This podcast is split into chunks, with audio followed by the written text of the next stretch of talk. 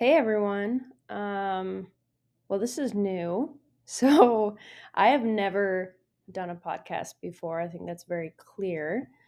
Um, and I think that that'll come out as I share this story with you all. But um, for my first podcast, I really wanted to take a moment and just acknowledge my past with an eating disorder because um, while I haven't always talked a ton about it on my platform. I've really, within the last few months, um, especially the last month actually, I've just really opened up about it and been more honest with this community about what I've been through and where I'm at right now. Um, and really, my eating disorder history is a bit more complex than I think um, I've acknowledged. And I'd love to just share it in hopes of helping other men and women out there uh, who, you know, one, are going through something similar, or two, have been through something similar, um, or three, just, you know, have been through waves of it throughout their life. And hearing my story might just be the thing that they need to know they're not alone, to go get help, or just to feel like they're a part of a community um, and then that, that they can get through it. Because i think a huge factor that helped me get through my eating disorder when it was really bad which was probably 2014 through 2018 um, with a resurgence just recently um, what helped me really get through it was sharing with others what I was going through and just hearing how many other women, um, for me particularly, were going through it as well or have struggled with it. So that is the reason I'll be sharing what I've uh, been through on here and also just to provide some insight to anyone else out there who might just want to hear the story. So let's start at the beginning. Uh, little old M. So I started playing sports when I was literally as soon as I could walk. Um, I just remember my mom and dad both being sports fans. My dad, particularly with a sports background, being an amazing wrestler, going to state, going to college as a wrestler. Um, sports were always really important to him. And so, me, my twin sister, and both of my brothers were all in sports all year round. So, none of us ever had an off season. And when I say all year round, I mean from the moment we could walk until we graduated high school, we were in sports all year round. And actually, all four of us were in three different sports. So we literally had three different seasons, three different um, sports going on all the time. So sports were a huge part of my life, my entire life. And for me, particularly, it narrowed down to track, hockey, and soccer and I played all three varsity and through my senior year of high school, um, particularly loving hockey and soccer, actually, because I love team sports and I think winning things and pursuing things as a team is always one of the best, most rewarding feelings you can have. Um, and I still stand by sports as a huge um, foundational part of my life and I think that they're they're incredibly important for people to experience at some point well, because they teach you discipline, camaraderie, dedication, sacrifice, commitment, reliability, persistence. They truly just teach you so much about yourself and how to be um, an effective and high quality person uh, for the rest of your life. So, yeah, so I I grew up playing sports and pursuing sports with a passion. Um, and then come my senior year, I had the opportunity to pursue I actually looked at pursuing hockey and soccer and track each in college, um, different universities, different schools for each. Ended up going with track uh, because I tended, my sister and I both, my twin sister is actually a very talented runner. I'd say even more talented than myself, but she um, she ran different events than me, luckily, uh, in track. So, because the competitive spirit would have been hard. But um, we both looked at playing, running, excuse me, track at Notre Dame. And at first it was contentious because we both wanted to experience college on our own. But it ended up being a blessing that we both were able to run at Notre Dame for the time that we were. And it, you know, in the beginning, it was hard because we both wanted to make our own friends. We'd been twins and known as the Knights our entire lives. So that separation and that individuality was something we both wanted. But like I said, ended up being a blessing, especially later on.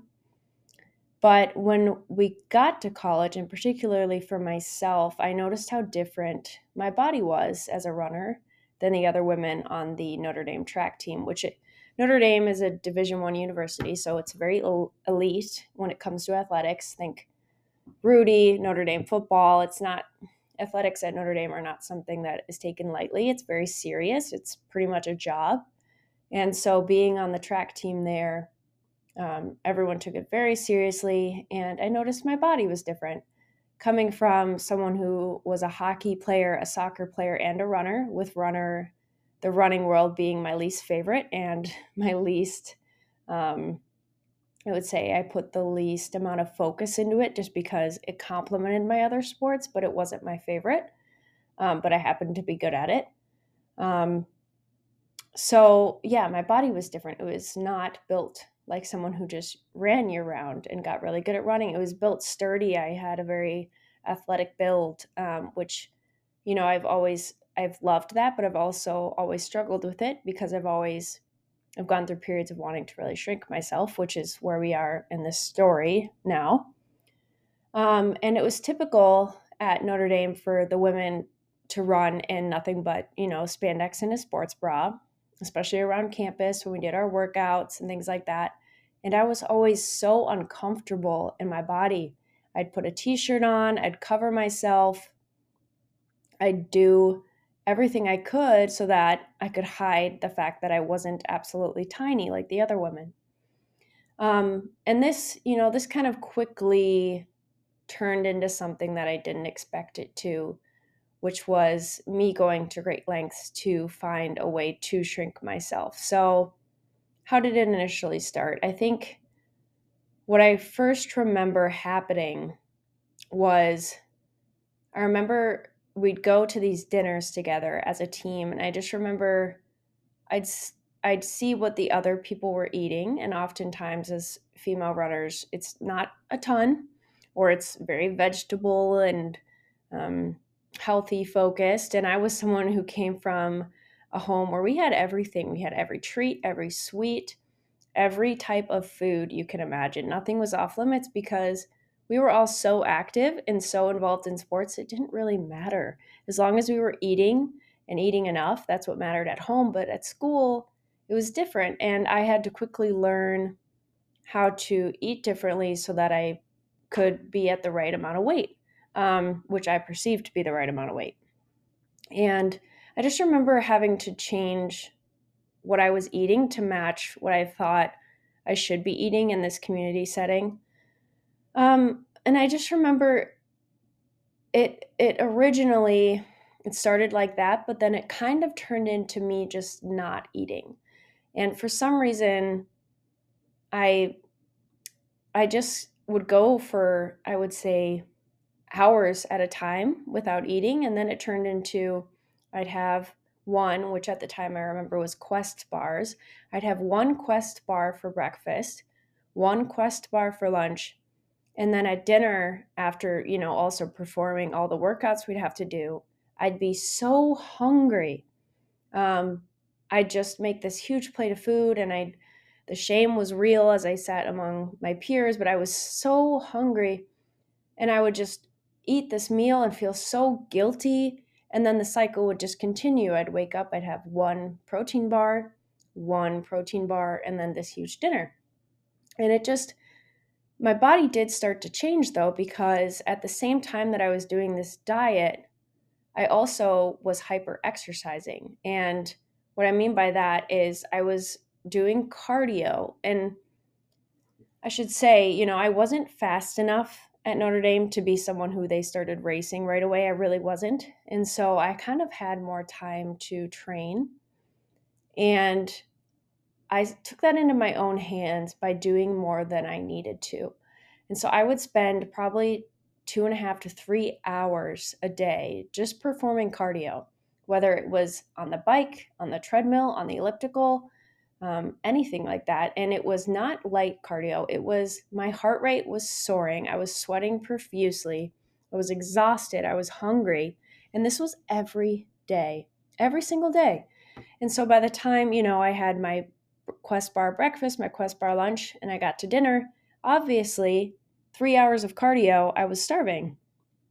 And so I just remember I did start losing weight that way. And there was I didn't have access to a scale in college, but the only scale I did have access to was in a public gym um, that all the students used. And it was, it, at the time, it was in the basement. And I would sneak down there literally every day. It started every day. I'd go down there and weigh myself.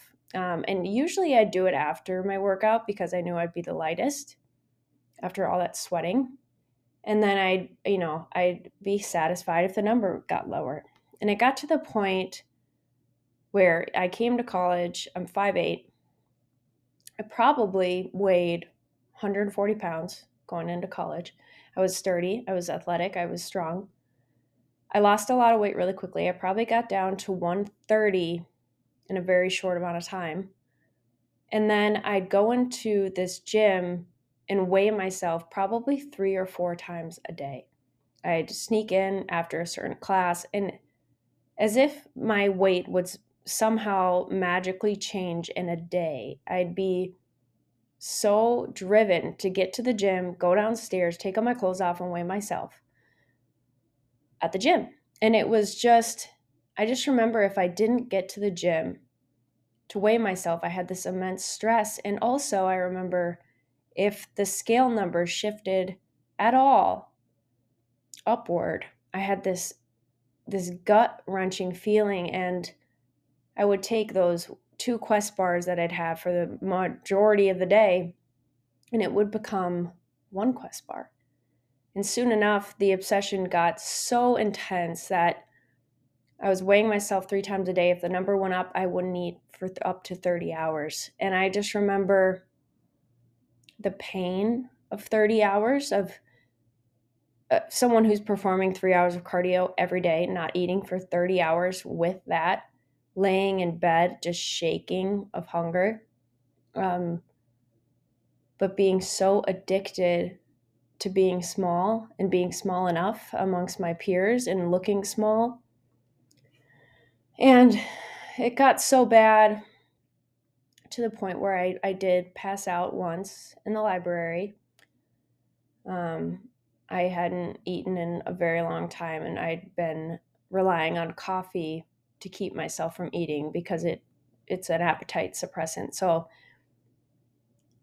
and that was kind of a a turning point for me where I knew something needed to change.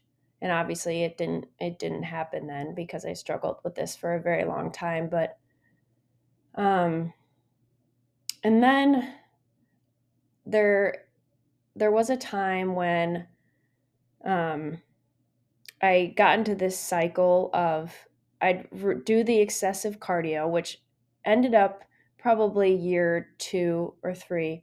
And I should add, I was done with track. I had to step away in hopes that I could heal with my eating. I stepped away from track my sophomore year. So tried to figure that out on my own, obviously, by stepping away. But um, I remember when I did step away, things took a turn, and that three hour cardio became just running, and I started running a ton and excessively. And I'd, I'd do probably at least 11 miles a day um, of just running. And, and then it got up to every, you know, at least every week I was running 20 miles one day a week, or it was just excessive uh, with some cross training here and there, meaning biking or elliptical. But I kind of, that's when I started to get into this binge repeat cycle. Um, I'd barely eat. I'd do the same kind of protein bar situation, go on a 15 mile run, and then by the time I got to the evening, I was so hungry, I'd go to a local pharmacy or grocery store or whatever and buy all these treats and foods that I didn't let myself eat um, normally. So I'd go get, you know, a cookie and a piece of cake and um, french fries or whatever. And I'd bring it back to my little room in this house that I shared with a few teammates of mine. And I'd just eat it on the floor. And I would be like, I'm just going to have a bite of each, just a bite. But before you know it, I would have eaten it all because I was so hungry. And then the guilt that would set in after I ate all that food because I was so hungry. The guilt was immense. And that's when a pattern started of I'd binge like that. I'd wait a few hours. I'd lace up my tennis shoes and then I'd step outside and I'd go on a 13 mile run in the middle of the night. I kid you not. There were a number of occasions where I was running in the middle of the night around a campus to get to burn off the calories of the food that I ate because I was starving. And that cycle repeated for probably a year and a half, if not more. And it was horrible. It was like a monster on my back that I couldn't put away or put in its cage. And it just, it ruined me. It kept me from social events. It kept me from having a normal college experience. And all the while, I was maintaining this very low weight. And I was struggling so much because I was so obsessed with being skinny. It didn't matter. I remember when I think back now, it didn't matter if I was healthy. It really didn't. None of it had to do with health. None of it had to do with my longevity or how long my body would last or if I was building a foundation. All of it had to do with being skinny and being in the smallest size clothing. And it was horrible. And at one point, um, I did a study abroad over the summer. It had to be after my sophomore year. We went to London for six weeks, and I was waking up, you know, really early before everyone else at the university was up in London. And I would go on these runs through London by myself. And I would run anywhere from like seven to 10, 11, 12 miles in London in the morning. And then I'd go back to the room. I'd have a tiny bowl of Cheerios with a little bit of jam. I'm talking like tiny. Or I'd have two rice cakes with a little bit of peanut butter and jam. And then everyone would get up, get ready for class, and we'd walk probably two miles to class as a group. So this is after I had been running. Walk the two miles. I'd get like a green juice and some fruit, and then whatever and the rest of the day proceeded similarly, but throughout that trip, I remember isolating myself as well. If there were certain dinners or events people would go to, I'd go back to our little dorm in London and be by myself and eat some Cheerios. And it was just horrible. It, when I think back at call, on college, you know, the first things that come to mind are some of my friendships, um, you know, the, the learnings that I had, the classes that I took, the the, relationship I had. And also, a huge one is this eating disorder. And it kind of just looms over that whole experience. And yeah, it was it was a very dark time. And so I think what triggered it in the beginning was not feeling skinny enough amongst my peers and wanting to be skinny enough. And what brings it back now?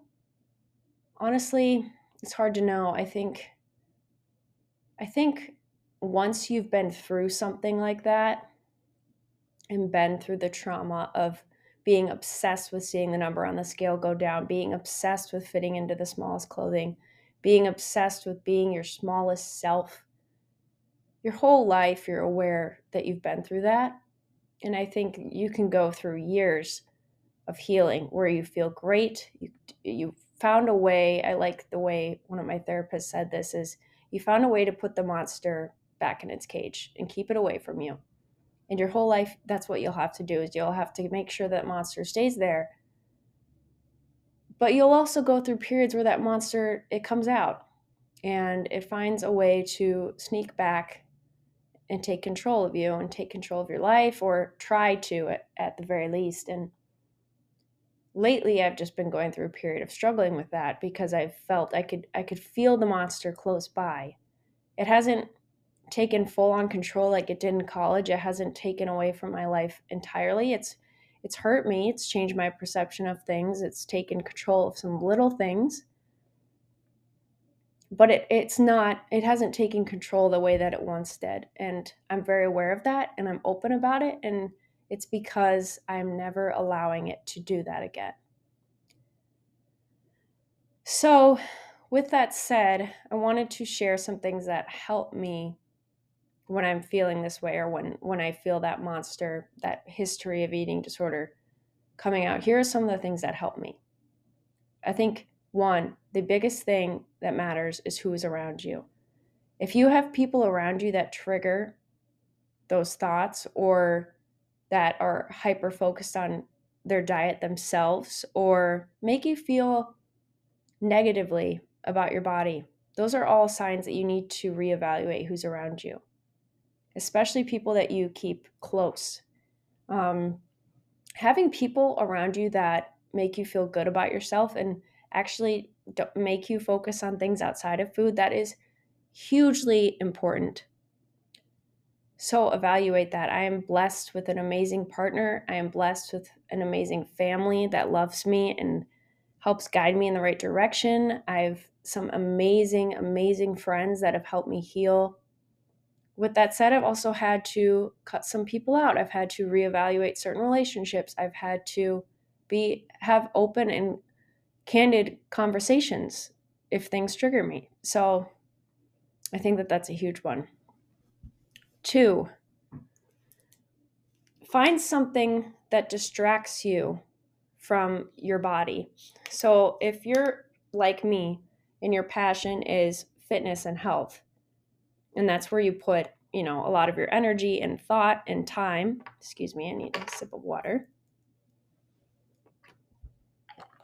If that's where you put a lot of your energy and time, find something else to put your energy and time into that takes you away from only focusing on food and health and fitness. For me, there's a few things. There's God. God is obviously you know, he drives my plan. He he writes everything for me. He's the only thing that matters at the end of the day. And the more time and energy I put into God, the less I focus on food and my body.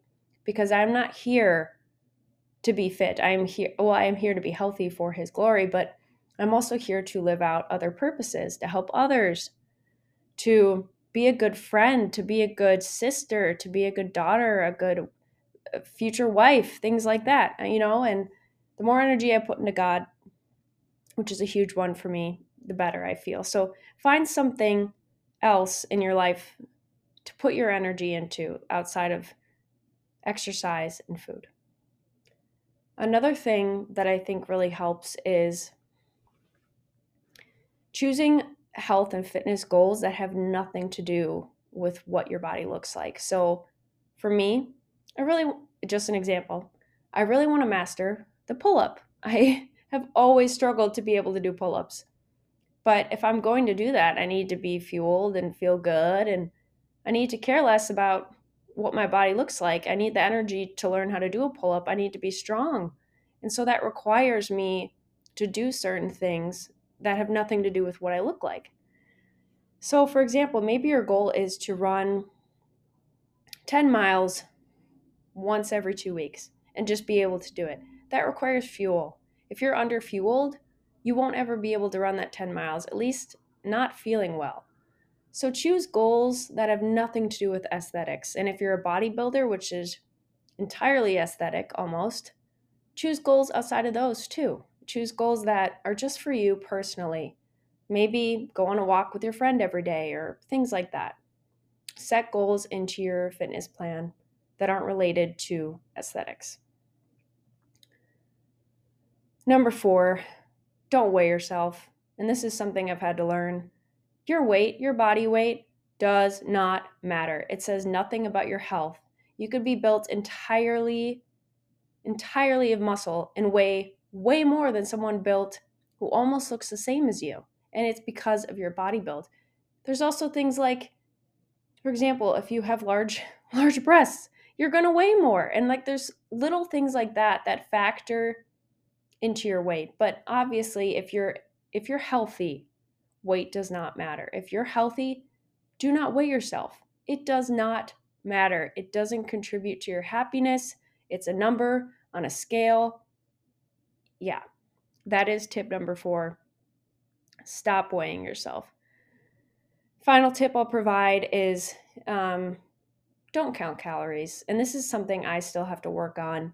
But counting calories is obsessive. It takes away from your life, it takes away from your natural hunger cues. If you're someone who's trying to heal, it's a whole different ballgame if you're, you know, you have a certain goal and you're working with someone, a coach to learn how to do it better. But if you're trying to heal from eating issues, stop counting calories. Um, don't count macros. Just be intuitive. Eat enough protein. Shoot for one one gram of protein per pound of body weight.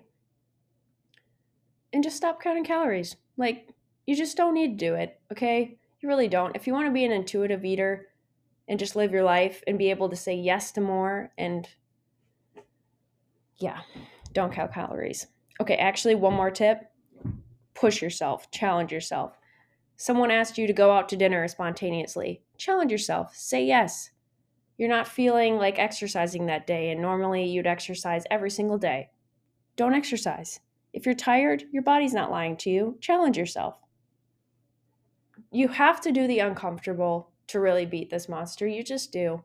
So that's the last tip I'll provide. But yeah, I hope that sharing all of this provided some, you know, just help, vulnerability, honesty that might help one one other person, even just one, know that their journey and their history that you might be ashamed of or embarrassed of, you don't have to be.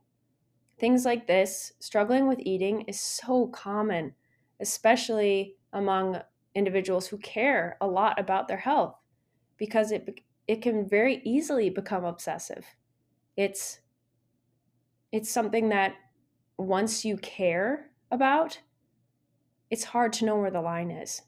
And i think i think that's really what it is is that line exists and it becomes i care about my health to i'm obsessed with being a certain way. And it's not healthy. That's no longer caring about your health. So yeah i hope that sharing this helps even just one person. And I hope that everyone that listens knows that my door is always open. I am such an open book about this because I am so passionate about helping others who are going through it. And I think when you're going through stuff like this, like I've had a rebound lately in this issue, doing things for other people and thinking of other people instead of yourself is a huge way to feel better and to do good in this world. So my door is always open. My socials, please reach out. You can find me at knight double underscore fit on Instagram. Same with TikTok.